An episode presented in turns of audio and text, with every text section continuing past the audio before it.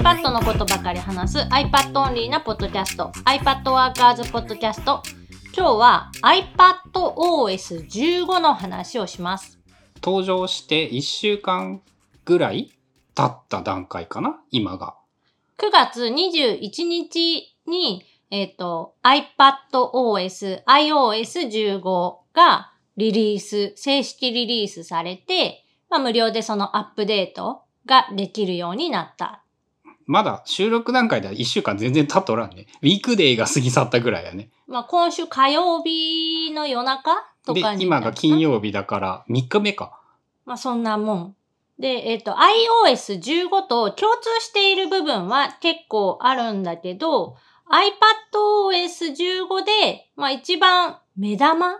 ていうのが、多分クイックノート。Apple Pencil とか指で右下から真ん中にシュイって上げてあげるとメモ帳が開くってやつだよね。今まで Apple Pencil で、まあ、左下隅か、もしくは右下隅から、真ん中に向かってシュッてすると、スクリーンショットの撮影っていうのができたのが、今回その右下隅から中央に向かう動作は、えっと、クイックメモっていうちっちゃいメモ帳みたいなのが開く機能に割り当てられた。で、クイック機能なんか、クイックメモ結構面白いんだよね。アプリに紐づいてメモ帳が作られるとかだったっけ？サファリを開いているときに、えー、起動したメモとか、他のアプリ、まあ、対応しているアプリなら、このアプリを起動しているときには、このメモっていう風に、まあ、複数メモが作られて、スワイプ操作でメモが切り替えられるっていう感じ。で、iPhone でもクイックメモっていう機能自体は、存在はしているけど、機能が違うっていうの？存在はしているんだけど、iPhone に関しては、えっと、編集ができることと見れることだけで、結局その iPad みたいになんか別の画面を見てるときにシュッて出すことはできない。ああ、クイックメモがにアクセスできるだけで、そのシュイっていう機能はないってことなんだ。そう、あの、メモアプリの中にクイックメモのえっと、フォルダーみたいなのができて、そこに全部格納されていくんだけど、それが、えっと、表示できるとか、えっと、打ち、打てるっていうの、そのメモのアプリからなら編集ができるっていうもの？じゃあ、事実上、やっぱ iPad 専用機能と言ってもいいような感じなのかな？まあ、さらに言うと、これは iPad mini のための機能とも言えると思う。なんかちゃうの？ iPad mini だと。iPad mini って今キーボードが、まあ Apple 標準でいうキーボードっていうのが売ってない状態で、基本 Apple Pencil か、まあ、指での操作が前提になる。うん。その、キーボード付きのカバーがないってことだよね。で、そういう時にちょっとしたメモをスクリブルを使ってメモする時に、やっぱこのクイックノートがあるとめちゃくちゃ便利になると予想している。その一言二言なんか文字とかを書きたいときにクイックメモでちょろっと書いてあげればいいじゃんっていうイメージなのかな。あとはその例えばサファリの場合だと、サファリで表示しているページのリンクっていうのも自動で判別して、このページのリンクを追加しますかっていうのが、まあ、ボタンみたいなのが出てきて、そこをピコって押すとそのページへのリンク。まあ、言ったら、えっと、メモアプリにリンクを貼った時みたいな、ちょっと綺麗なサムネイル画像とタイトルと ユーアールエル みたいなのが入ってるやつがポコッと入る。ん？サファリを起動していて、右下からシュイってやってクイックメモを出すと、このページへのリンクを貼りますかっていうダイアログが出るってこと？ダイアログっていうか、まあ、ノートの上の方にリンクを追加っていうグレーの文字が表示されて、そこを押すと勝手にリンクが貼り付けられる。あ、じゃあ共有ボタンからメモ帳って選ぶとリンクを貼れていたものが、そのメモ帳専用の機能としてそういうものもついてきたみたいなイメージなのかな。で、ついでにさらにそこに一言二言のテキストみたいなのが追記できるのも、まあ共有の使い方と一緒か。にしても、まあそのメモ帳に特化したすごい共有ボタンができるようになったってことだよね。で、さらに、えっと、もう一つ強いのが、ページの中で、例えばこの部分をなんかメモしておきたいなっていう感じで、範囲選択すると、これをクイックメモに追加するっていう、まあ、ポップアップのメニューが出てくる。コピーとかペーストとかっていうあのメニューの中から、えっと、クイックメモに追加っていうメニューも表示されるようになって、それを押すと、選んだ部分が入った状態で、そのリンクボタンが生成される。そのクイックメモ開いてなくていいってことだよね。範囲選択をして、してあげたら出るってことなんだよね。そう、クイックメモを開いてなくても出るし、開いてる状態でもそのメニューは出せるし、で、引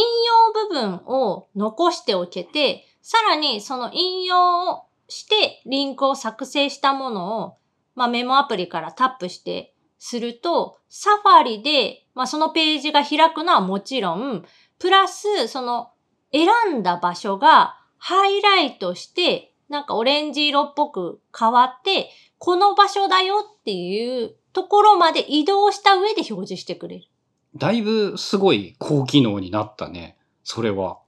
このページのこの場所っていうのが、すごいこう、わかりやすく、まあ、メモに保存しておけるようになったし、さらに言えばさ、そのメモって、共有も簡単にできる。まあ、Apple アイディー を。人に、そっか、渡せるか、それをそのまま。だから、そのメモを、まあ、人に渡して、ここのこれなんだけど、みたいなこともすごく簡単にできるようになった。なんか、そのドロップボックスペーパーとか、Google ドキュメントでやれるようなことを、もっとメモ帳で便利にできるようになる感じがするね、それは。で、さらに、その共有に関しても、えっと、誰がどこを編集したかみたいな編集履歴っていうのが前のバージョンの iPadOS でも、まあ、見れたんだけど、それがよりわかりやすく見えるようになった。何時何分誰々がここを変更しているよみたいなのが簡単に、まあ、見える。Apple デバイスを使っているという大きな前提は必要にはなるんだけど、その前提を超えてしまえば、もはやドロップボックスのペーパーとかその Google ドキュメントに頼らなくてもメモ帳の方が手軽で便利じゃんって言える感じになったんかな、もうこれは。で、さらに言えばその、まあ、やっぱクイックノート、クイックメモが、えっと、アプリに関係なく、どこからでもその呼び出せる オーエス の機能になったみたいな。あれは結構大きいと思う。あれゲームしてる時にピヨンって出てきちゃったりするんかな。まあもし右下からすごいいい感じにスワイプすれば、まあ、あんまり使わんっていう多分全体に前提にはなってるんだよね。ゲームでさ、あの下から上って結構あったりしてさ、Face アイディー が出た当時誤爆するゲームとか結構あった印象はあるけど、まあ右下隅から真ん中っていうのは iPad で操作が必要になることはゲームの中ではそうそうないか。まあ、えっと、一応設定アプリからオフにすることはできるので、どうしてもその誤爆してしまうっていう人は、まあ、オフにするのがいいかなと思います。あと、iPadOS で大きく変わったことは、マルチタスキングメニューっていうのが、まあ、表示されるようになって、今までその全画面表示、スプリットビュー、スライドオーバーとかっていう、そのマルチタスクって言われるような、二つの、まあ、にこ表示するやつだよね。そう、アプリを表示するとかっていう操作がすごくやりやすくなった。そうだわ、あれさ、俺未だに上手にできんかったさ、うちの両親が iPad でそのできるよって言ってもさ、あの操作いつまでもできんかったんだよね。わか、わからんというか、だいぶ、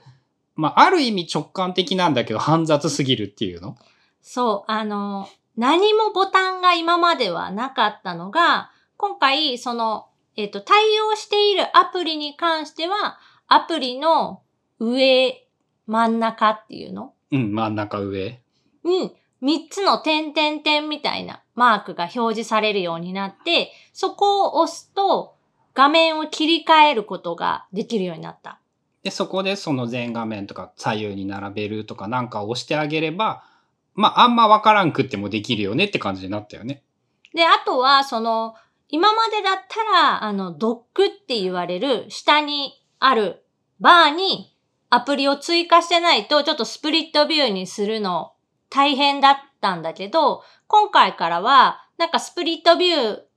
にするってすると、今まで表示されてたウィンドウがキュンってこう端っこに寄る。まああの言語で擬音で表現するのはちょっと難しいと思うので。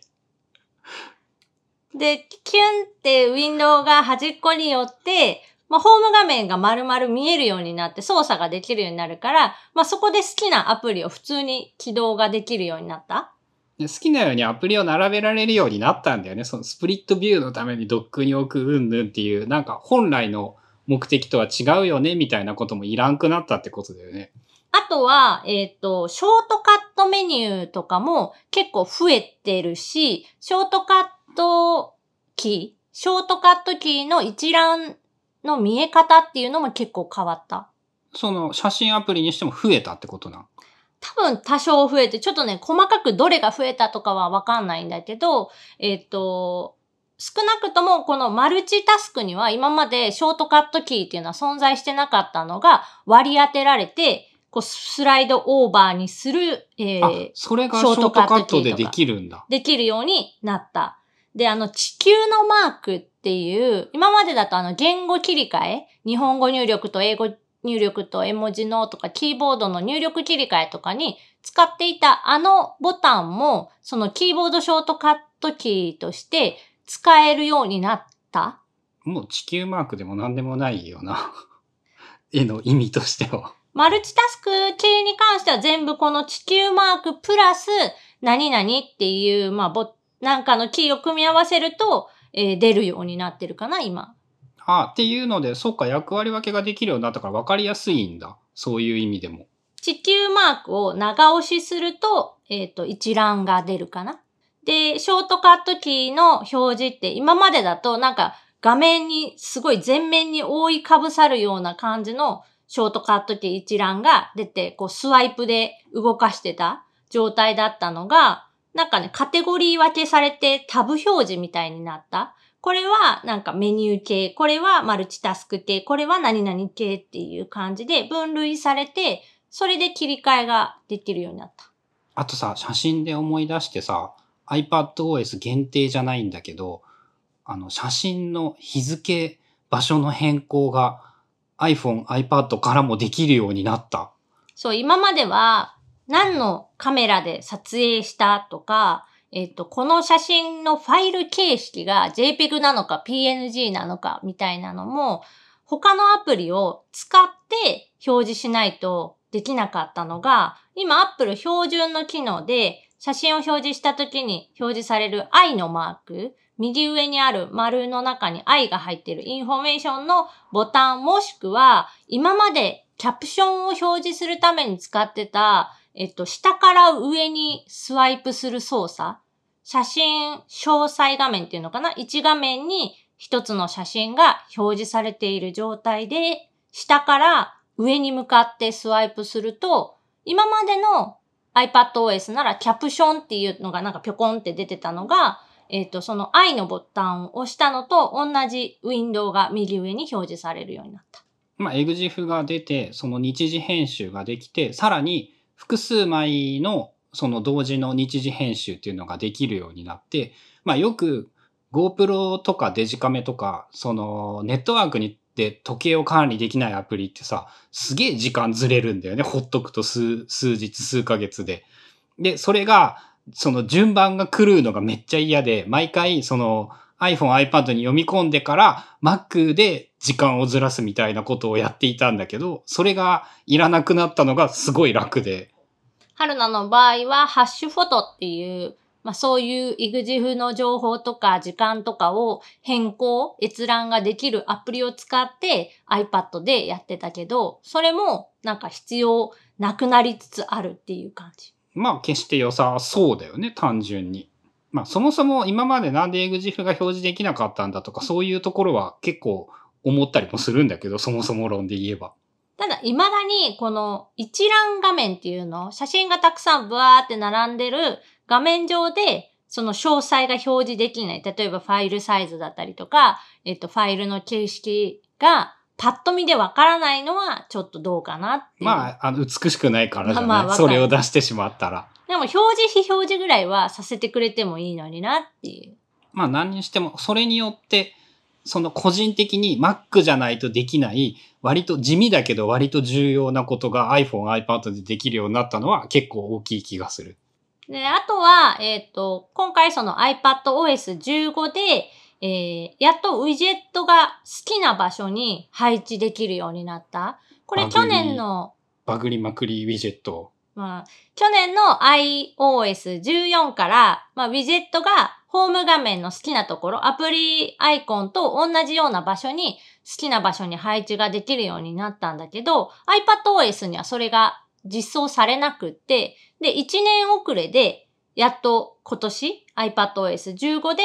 えー、使えるようになったと。ただ、やっぱね、これちょっとそのランドスケープモードというか、回転、iPad って横向きと縦向きと、まあ、どっちも使う可能性があるから、普段はそのジャイロっていうの、あの、どっちが上向きになってるかを iPad が判断して、まあ、画面をこうくるくる回転させてくれるから、縦も横もあんまり気にしなくても使えるっていうのが iPad の、まあ、メリットだったんだけど、ウィジェットが入ったことによって、その、どう回転させるみたいな、で、なんかあの、細かく突っ込むと長くなりすぎるけど、あの、隙がありまくるというか、いろいろとまだ統一感がないよね。矛盾点が多いというか。そうだね。その、横にした画面から縦にした時に、動く、動き方とかもちょっと変で、なんか、え、これはどうなんかなって思ったりとか、あとはそもそも、えっと、ホーム画面に配置できるアプリの数っていうのが、ウィジェットを置いた瞬間に減るっていう現象。そうしないとその数が合わなく、並びが合わなくなるからなんだよね。そう。えっと、ウィジェットを配置した場合、まあ、横にろっこと縦がまあよっつになって、最大にじゅうよんこのまあアプリとウィジェットが置けるっていう感じで使える。で、アプリだけの状態。ウィジェットをいっこも配置していない場合は、まあ、横に置ける数はろっこで変わりはないんだけど、縦が、えっと、ごこ置けるのね。もう、あと、どっちがどうで何がいいのかよくわからんけど。全部でさんじゅっこアプリが置けるっていう風になるのが、まあ今、その、置けなくなっちゃったよねって、ウィジェットを置いたら、置いた瞬間になんか